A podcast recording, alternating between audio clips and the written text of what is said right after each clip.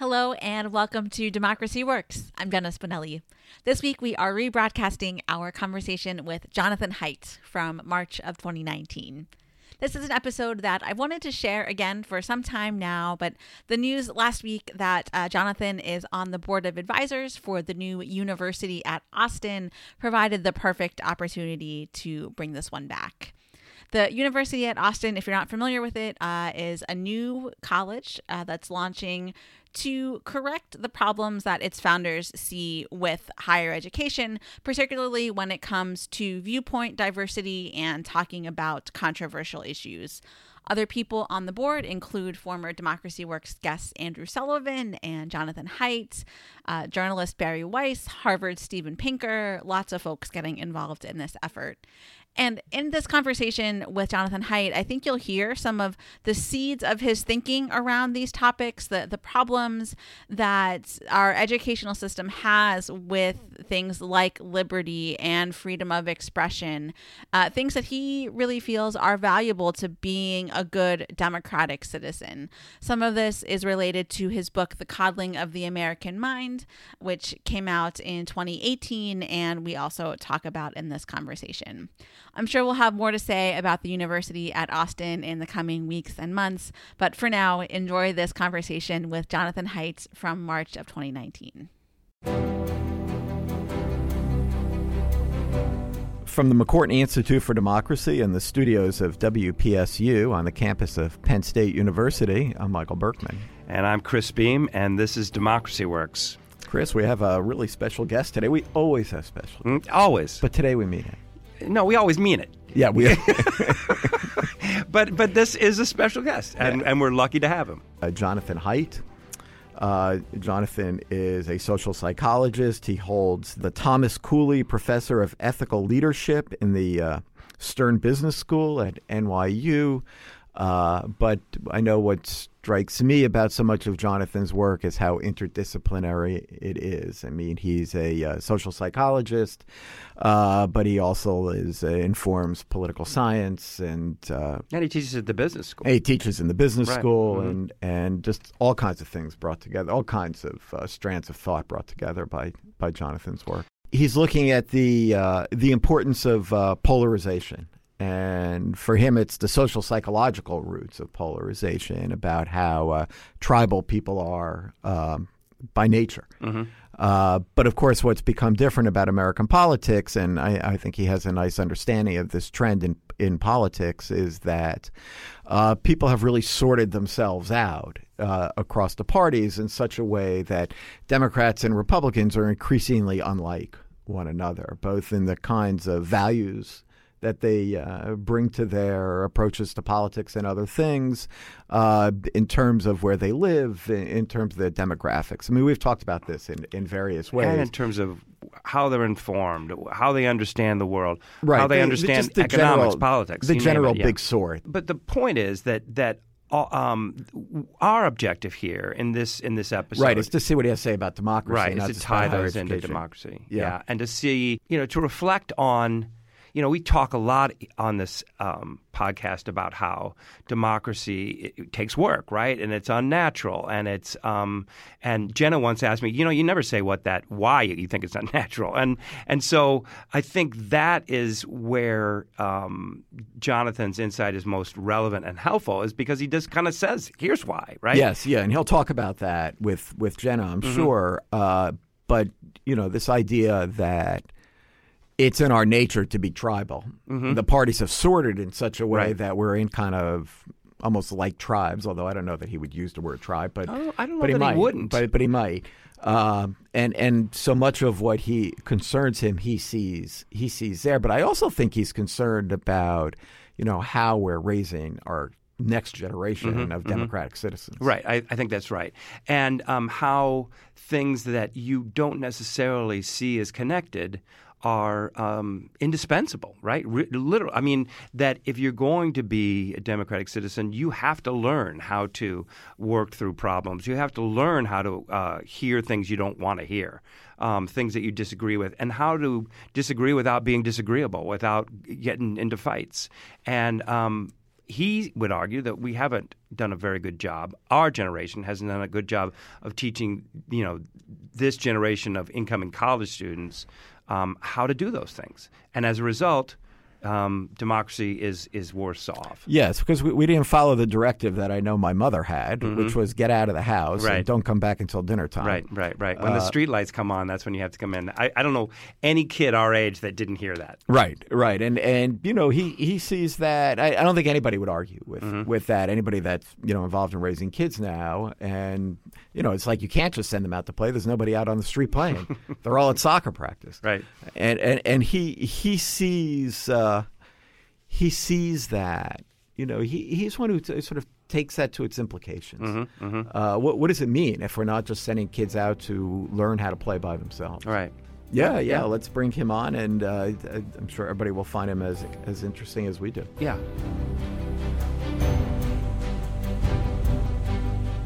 This is Jenna Spinelli here today with Jonathan Haidt. John, thanks for joining us. My pleasure, Jenna.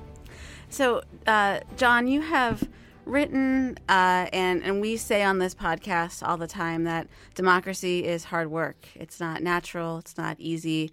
Uh, and I, I think you are perhaps uniquely qualified to help us understand why that is. okay, uh, well let's let's give it a try. Yeah. Uh, so I'm a social psychologist, and I study uh, morality, and and I always try to put everything in both an evolutionary context and a cultural context. You know, there is a human nature. We're products of evolution. But one of the great innovations is that we're actually pretty flexible, and humans live in all kinds of ways around the world. And so the way I like to approach the problem is to say, well, how do humans tend to live politically? And as far as I can tell, there are two main ways. There are two ways that are really, really stable and widely found. And so one is uh, egalitarian hunter gatherers. This is the way all of our ancestors lived for hundreds of thousands or millions of years, depending on how you count it. Um, and before they get settled, before there's agriculture, this is the way all societies are. And then once you take up agriculture, you get hierarchy, and pretty quickly you get something like feudalism, and it emerges on multiple continents, and you know it's really clear in Japan. And so uh, these two ways of living really fit with our psychology. And then there are a bunch of other ways that have been tried. You know, communism, uh, um, communes, um, democracy, and these ways tend to be very short-lived. Um, they tend to be very unstable. Plato said it's the second worst form of government because it always descends into tyranny because the people get par- carried away by passions. So democracy is not really such a great thing. What is great is that the people can kick out the government if they don't like it. The people have to have the ability to reject the government if they don't like it. And that was what our founding fathers were really committed to. And so um, they gave us a republic with democratic features. And, you know, look, I'm not a political scientist or an historian. I'm sure I'm getting some details wrong here. But the big picture is that in the 20th century, we developed this obsession with democracy. And I think it's because we fought a war to defend democracy in World War I. And then we did it again in World War II. And, and we all got kind of fooled into thinking that democracy is the greatest thing in the world. And then in the 1990s, when the Soviet Union collapses, it was clear that democracy won. And there is no alternative. And it's the end of history in every country as it develops is going to become a free market liberal democracy just like us. And we were wrong. We were fooled. Democracy is a lot harder, a lot less stable. And now it's clear we, we took it for granted, and it's a lot harder than we thought. Right. right. So, are there things about the the way we're wired as people that that make it so hard or, or so kind of uh, difficult to, to carry out in practice? Yes, the feature. So, the founding fathers, in addition to being great historians, I mean, for their era and, and with the limited books that they could get, they really tried hard to study the lessons of history.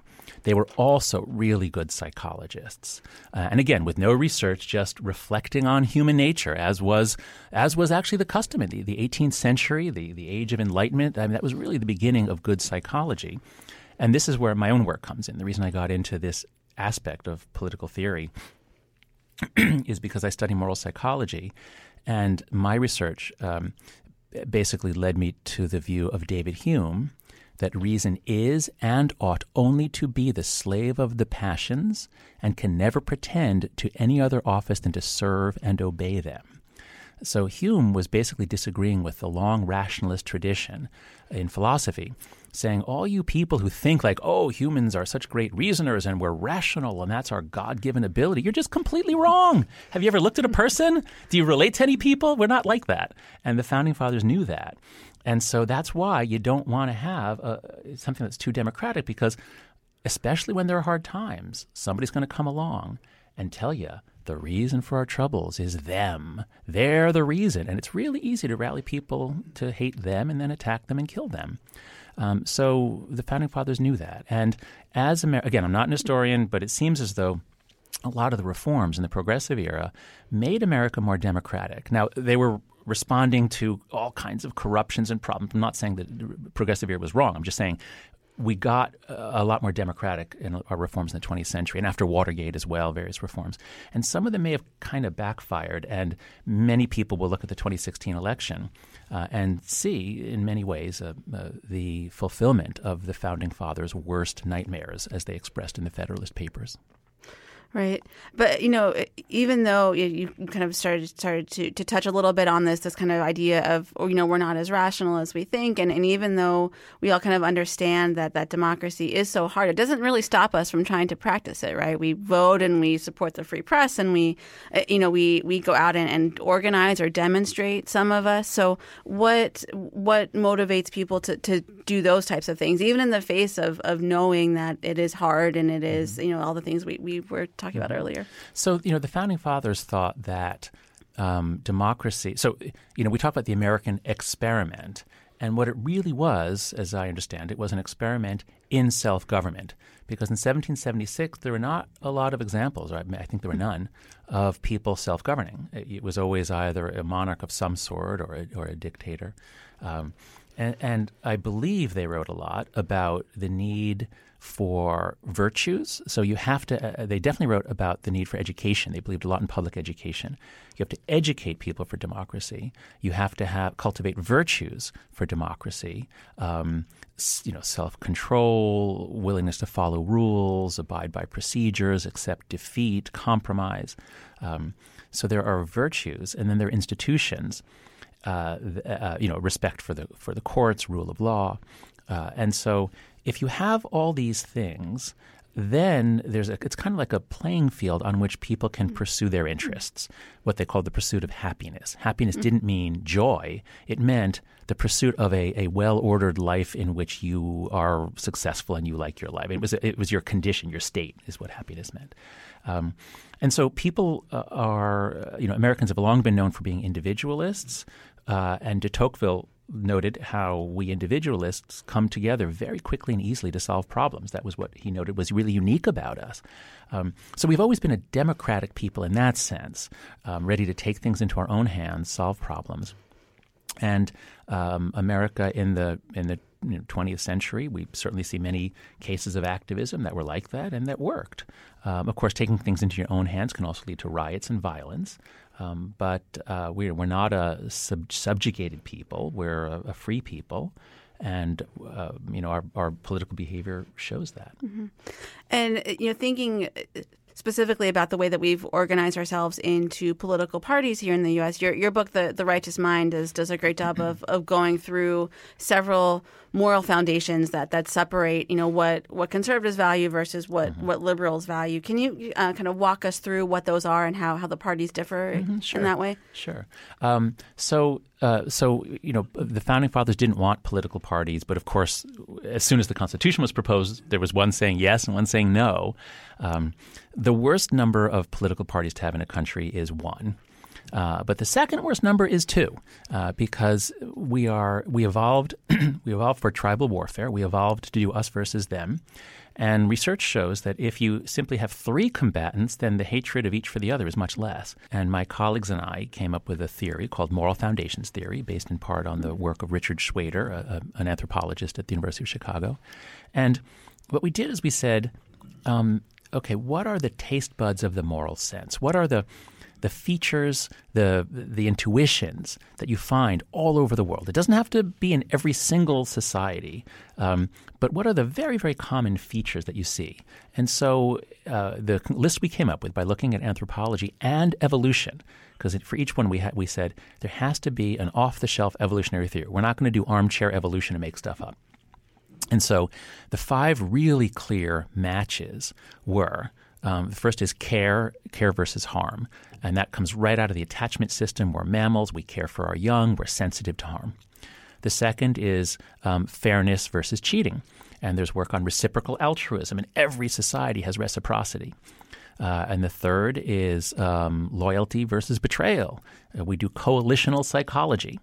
Uh, the fourth is authority versus subversion. We're primates. We have deep, deep hierarchical psychology. We show deference the same way that other primates do. Uh, and the last uh, of the original five is called uh, sanctity versus degradation. This is something no other animal has, but we have this emotion of disgust. We we um, see contamination. If A touches B and B touches C, then C takes on the properties of A. We have all kinds of magical beliefs, and you see this in religious practice, sacred objects. A lot of moral regulation is about who can touch what, when, and with what purification rituals beforehand. So, those are the five original ones. There's a bunch more. We, we, we talk now about liberty versus oppression. I think property or possession is one. So there's, I am not, uh, I don't believe in parsimony. I don't believe that evolution gave a damn about parsimony or simplicity. And so the mind is just a lot of stuff in it. What we found empirically is that people on the left, uh, in the United States, but we find this in most other countries we look at too, they tend to build their moral world on care, the, the care foundation, and then a version of fairness, which emphasizes equality. Those are the two main ones. Um, people on the right they have those concerns. They certainly love their children and their dogs with you know their care, attachment, but their political theories, their their social understandings are not based primarily on a sense of compassion for suffering. They're based more on a sense of fairness as um, just desert, as proportionality. Do the do the crime, do the time. Um, and then uh, conservatives also build a lot more on group loyalty, uh, all the way out to nationalism, um, respect for authority, uh, you know, God and country, uh, respect your parents, and a sense of sanctity or purity, especially the social conservatives, the Christian conservatives. Um, libertarians are different. Libertarians are actually low on everything except for liberty. They really, really value liberty. Uh, and so what we what we got um, beginning once the once Johnson signs the Civil Rights Act, and that sets in motion a, a, set of tectonic changes whereby the Southern conservative Democrats begin shifting over to the Republican Party, just as President Johnson had predicted. Um, and then the liberal Republicans start getting either primaried or, or pushed out. So by the, only by the 1990s do we get a perfect sorting where we have two parties, and anyone who's psychologically disposed to leftism or progressivism is now a Democrat, and anyone psychologically predisposed to um, conservatism or traditionalism or stability or order is now a Republican. And that means that the people on the other side really are odious. They really are different from, from us. It's not just that they have different material interests where we could compromise. No, no, no. Those people, they and you can go through the list of the virtues that they don't have that your side does. And that's part of the reason why, when you look at cross partisan hatred, the degree to which people on both sides hate each other, it was pretty low in the 70s. I mean, the graphs from ANES, the American National Election Survey, show not much hatred. I mean, we didn't like people on the other side, but we didn't hate them. And we didn't mind so much if our children married someone from the other party. And since then, the hatred for the other side and the unwillingness to have your kids marry the other side has just gone up and up and up, and especially in the 2000s. And that's where we are today. Right. And so have those have those moral foundations stayed the same? So the moral foundations never change. That's the whole metaphor is that they're foundations. But um, a a political party, a political worldview is is like a building, but that's too static a metaphor because you know even from even over the course of every four years, the particular building changes, and so uh, you know what um, what the left was in the early 80s. It was re- in the 70s and 80s. It was really drifting more towards sort of European leftism, and then Bill Clinton pulls it back and gives us a more centrist version, which is more pro business Um, and uh, you know the Republicans, by many measures, began to radicalize, uh, move further right in the in the 90s and 2000s, and now it's pretty clear the Demo- it's the Democrats' turn. Now they are building one that's much more uh, sympathetic to socialism. So they're con- each side, if you think about it as each side constructs a moral matrix. And I mean matrix like the movie The Matrix, which uh, Gibson defined as a consensual hallucination. Um, a moral or political order is a consensual hallucination. We hallucinate it together.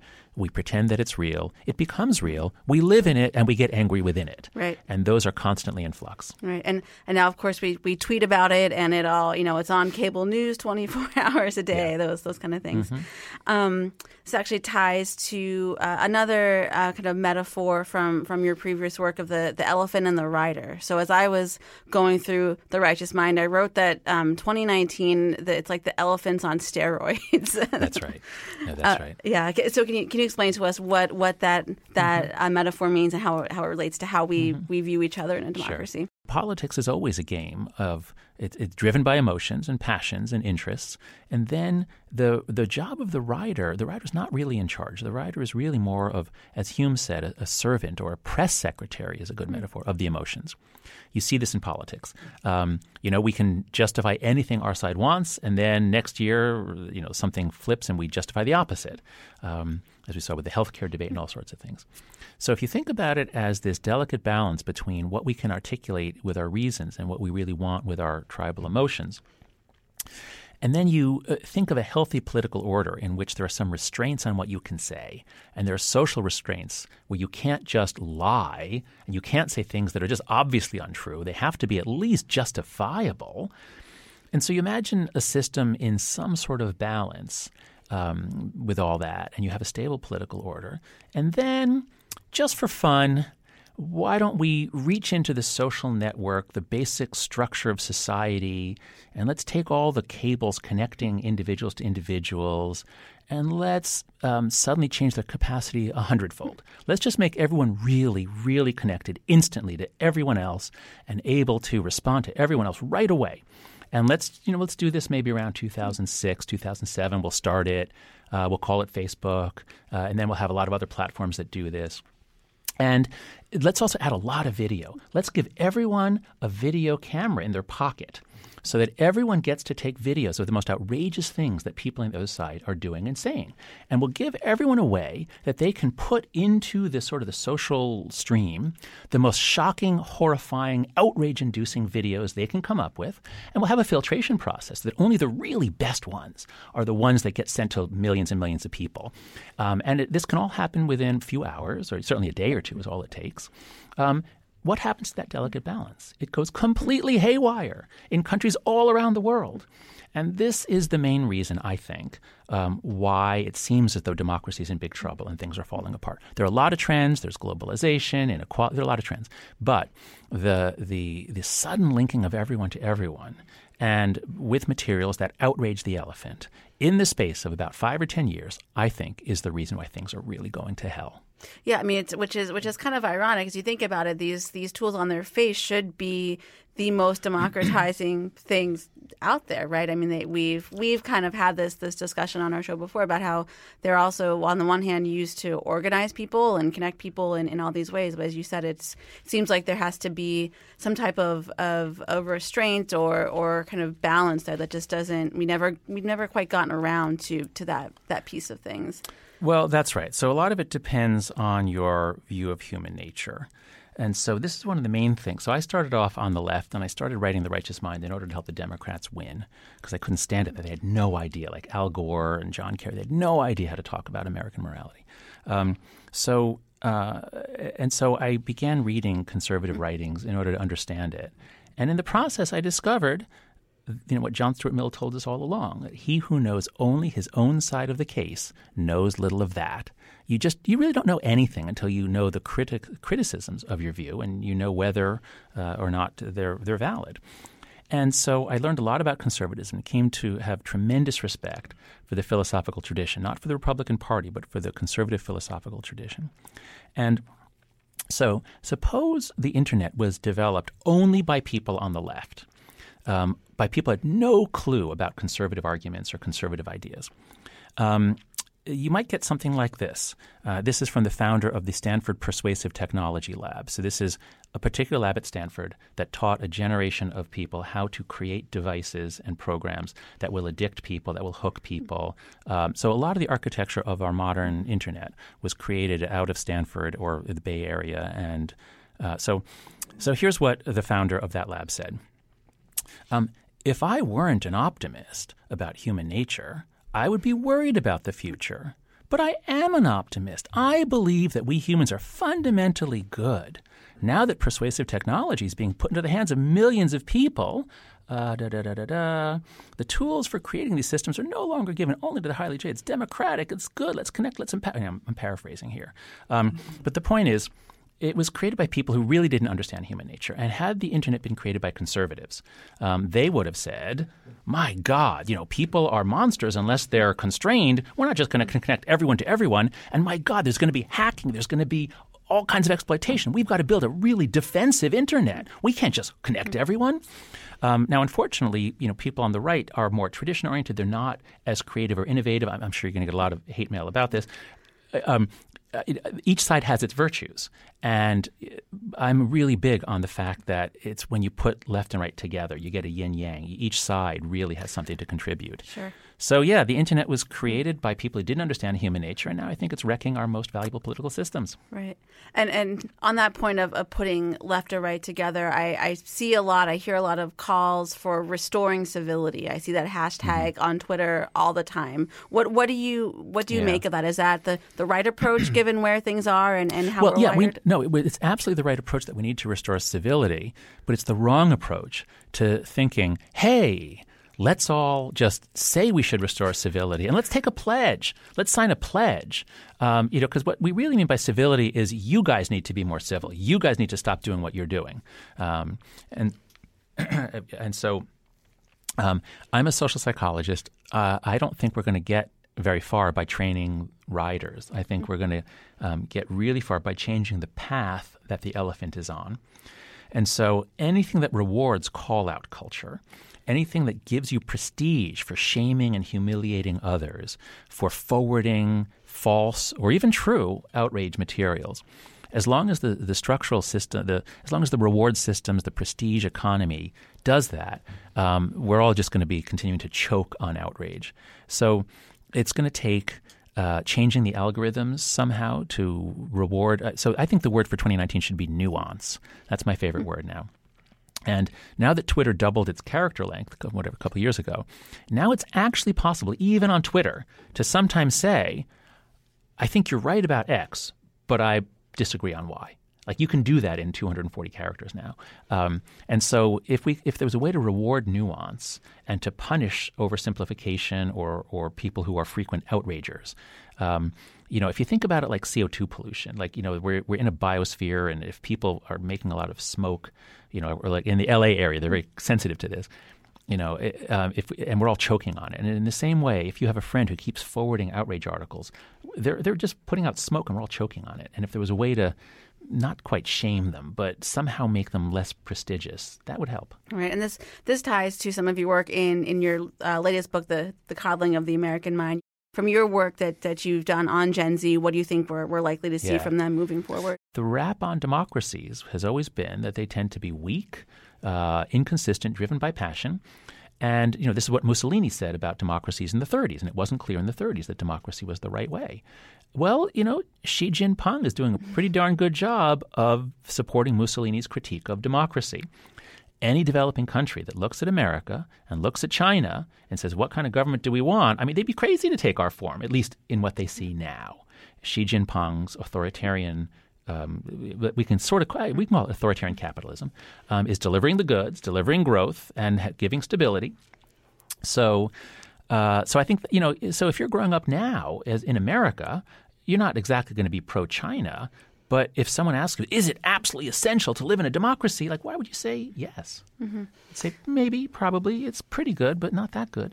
Right, or you just don't have that that frame of reference. You don't maybe have the, the historical background as Yeah. well. You talked a lot about the, the decline of civics education, um, and, and, kind of on that point of, of education. I know you've you've also written about uh, the the uh, relationship between free play and democracy, which That's isn't right, one that you know people might might make uh, you know kind of No, readily. right. So so what is, what does that look like in your mind? Yeah. So, um, so I co-wrote this book, "The Coddling of the American Mind," with my friend Greg Lukianoff, and we have a we're trying to understand why is it that campus culture changed so quickly between 2014 and 2017. Not everywhere, but at the elite schools, especially in the Northeast, there's a new culture of safetyism, in which students who you know the millennials.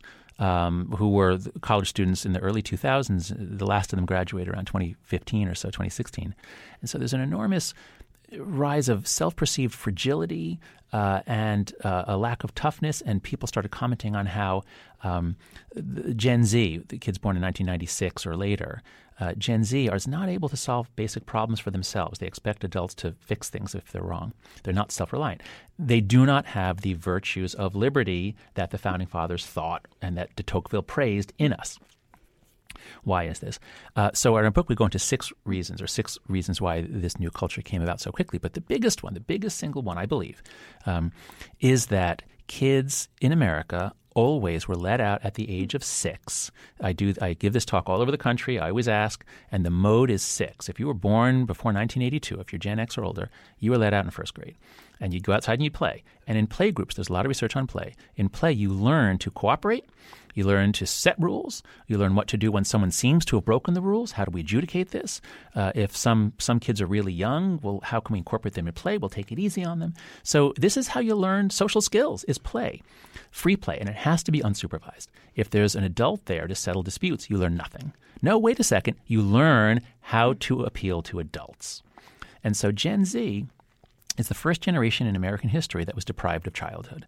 Um, we freaked out in the 90s and thought, even though the crime rate was plummeting, and actually the crime wave ended in the 90s, um, Americans began to think, because of, we were frightened out of our minds by the media, that if we ever take our eyes off our kids outside, they will be abducted. And so in the 90s, we stopped letting kids out. And by the early 2000s, nobody had seen a child outside unsupervised in 10 years. And so in the early 2000s, you start hearing about adults who are arrested because their kid was caught playing outside. And so, um, since we have a whole generation beginning with kids born in 1996 who didn't get to practice, they didn't get thousands and thousands of hours of practice of free play in mixed age groups where they had to set the rules and resolve disputes. Um, this, we believe, uh, is uh, they, they simply did not learn the skills of democracy. Um, de- democracy requires setting rules, enforcing rules, changing rules, compromise, working it out. Um, uh, a self governing people can solve this. Whereas what de Tocqueville was saying was that, well, my God, in France, if there's a problem, it takes an aristocrat to solve it or the government. Uh, and so I, think democracy, is, our democracy, is in real danger now. But when Gen Z becomes more politically active, you know, so in the 2030s, when they're they'll be the largest group, let's say, um, I think uh, our ability to govern ourselves will be much harder. Yeah, so that that runs counter to to a lot of, of what we heard. Typically, people place their hope in, in, in Gen Z. I think thinking about things like the, the Parkland students and you know in, increased voter turnout uh, among Mm-hmm. among Gen Z. But would you consider those things to be mo- more outliers in terms of the Well, so that overall? yeah, so oh, yeah. Overall, I, I have the opposite view. Um, the, but the Parkland thing that was the one that was excellent, and the reason why that was excellent was um, the way the students responded uh, to that is they actually did some research. Um, gun control is a complicated issue. Simple solutions are going to backfire or not work. They actually did some research. And they came out with a, I think it was nine points, or I can't remember. But I read, I used to run a gun control group when I was in college. I know a lot about the issue. And I read it, said, my God, they really thought this through. And then they went to Tallahassee uh, and they protested and they tried, but they, they tried to get a law passed. Now they failed, um, but they really did research and then they organized to apply pressure in the right place. That's about the only time I've seen that. So I think a lot of the Gen Z activism is very counterproductive. Um, activism divorced from research is a bad thing. Activism, it's just we're a bunch of young, angry people and we're going to demand that you do something which is probably going to backfire. That's a bad thing. So no, I, I, I am. I think that, you know, again, I don't blame Gen Z. Gen Z, we did this to them. We deprived them of childhood. But um, if if they you know if they, if the if they all behave like the Parkland students, that'll be great. But that's the only case I know of where they did that. You know, people who who listen to this show are concerned about democracy. They would not have sought out a podcast all about democracy if they weren't. So, uh, what what can people do, or you know, what what's your what's your advice to concerned small d Democrats out there for for how to right the ship, so to speak? So I think we have to break it up into a couple of levels. So the first thing is we have to give kids back childhood to create more resilient kids. And this isn't the argument here isn't oh if you love democracy. The argument is oh if you love your children. I mean the rates of anxiety and depression are skyrocketing especially for girls. So there is an urgent national health emergency that we have to stop overprotecting kids. We have to let them develop skills of independence. So that will pay off in about 30 years. If we could start doing that tomorrow, in 30 or 40 years our democracy would be better. So that's one thing we have to start doing. Um, uh, secondly, I think we have to educate um, kids as if democracy was fragile and if it as if it mattered. And so that means we have to be teaching skills of democratic engagement. And so, um, so first thing, so I co-founded an organization called LetGrow.org with Lenore Skenazy, who wrote Free Range Kids. So anybody who has pa- kids under 16, please go to LetGrow.org, and you'll learn all kinds of ways to give your kid back childhood and to encourage your schools, your kids' schools, um, to uh, to raise stronger, healthier kids. Uh, second, in terms of teaching skills of interaction, I think that high schools should be teaching um, politics in a very different way.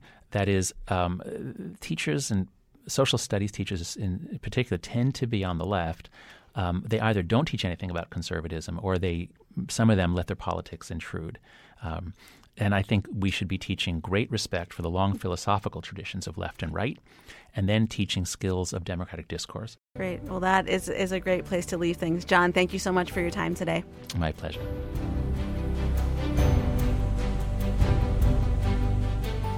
We've just been sitting here thinking, well, where do we go with that? There is just so much to right, talk talked about. about so much, right? And and all of it is. I mean, that is, is what's so interesting about his work. It Yeah. just takes in, it goes in so many different directions. Right. You know, able to talk about philosophy, psychology, politics, history, uh, bring things together, and you know.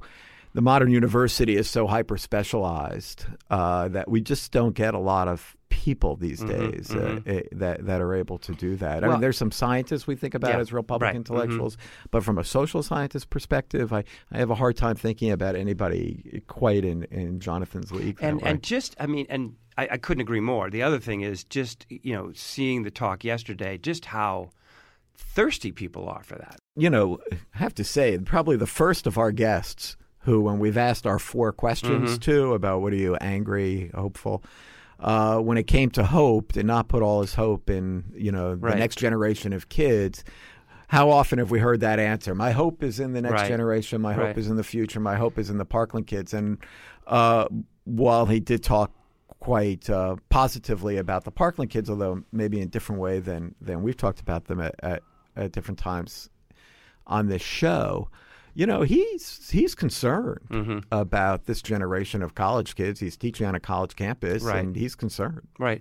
No, and and um, you know, who knows, right? I mean, um, it is.